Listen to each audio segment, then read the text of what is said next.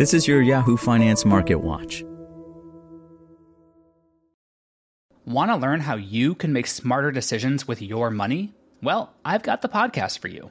I'm Sean Pyles, and I host NerdWallet's Smart Money Podcast. Our show features our team of nerds, personal finance experts in credit cards, banking, investing, and more.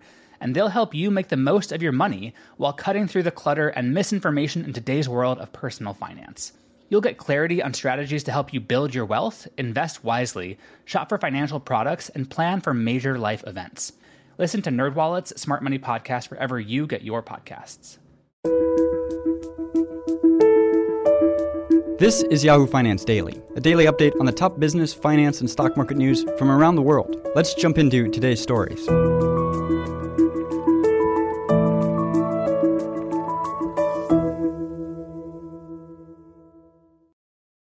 Stocks fell Tuesday with the three major indexes looking for a dip for a second straight session.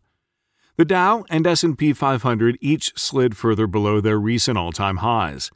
Cyclical travel and leisure stocks including airlines and cruise lines slid, while big tech stocks dipped even as the benchmark 10-year treasury yield edged lower. It's really been an amazing tug of war between growth and value, cyclicals and defensives. Tech has outperformed phenomenally well over the last 3 to 4 weeks, but what we're seeing is a little bit of a move underneath the surface. Andrew Smith, Delos Capital Advisors, told Yahoo Finance on Monday While the headline sectors really underperformed from the technology, consumer discretionary perspective, we have looked at industry groups and we've seen tech hardware do well. We've seen software services continue to do well, he added. And we think that really is an economic function, that the momentum that we've seen in the V shaped reflationary recovery is now set to pull back and wane a bit and we're going a little bit more growthy and defensive in the markets.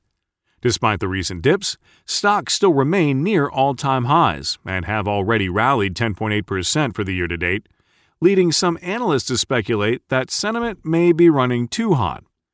Many of our favorite sentiment gauges are becoming extremely bullish, which could be a near term contrarian warning.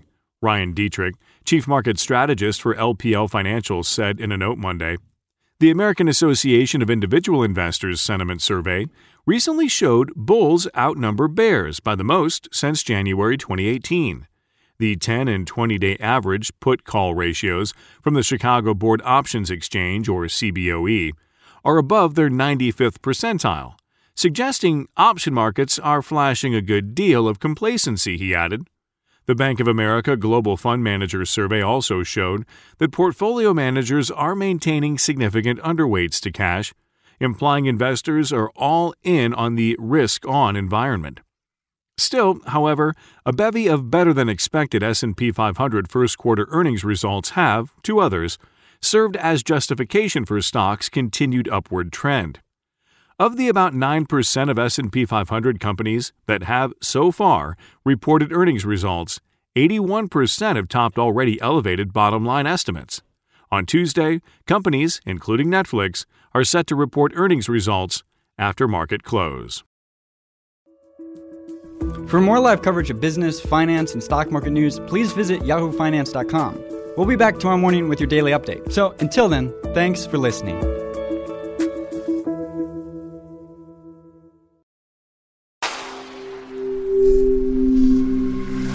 SpokenLayer.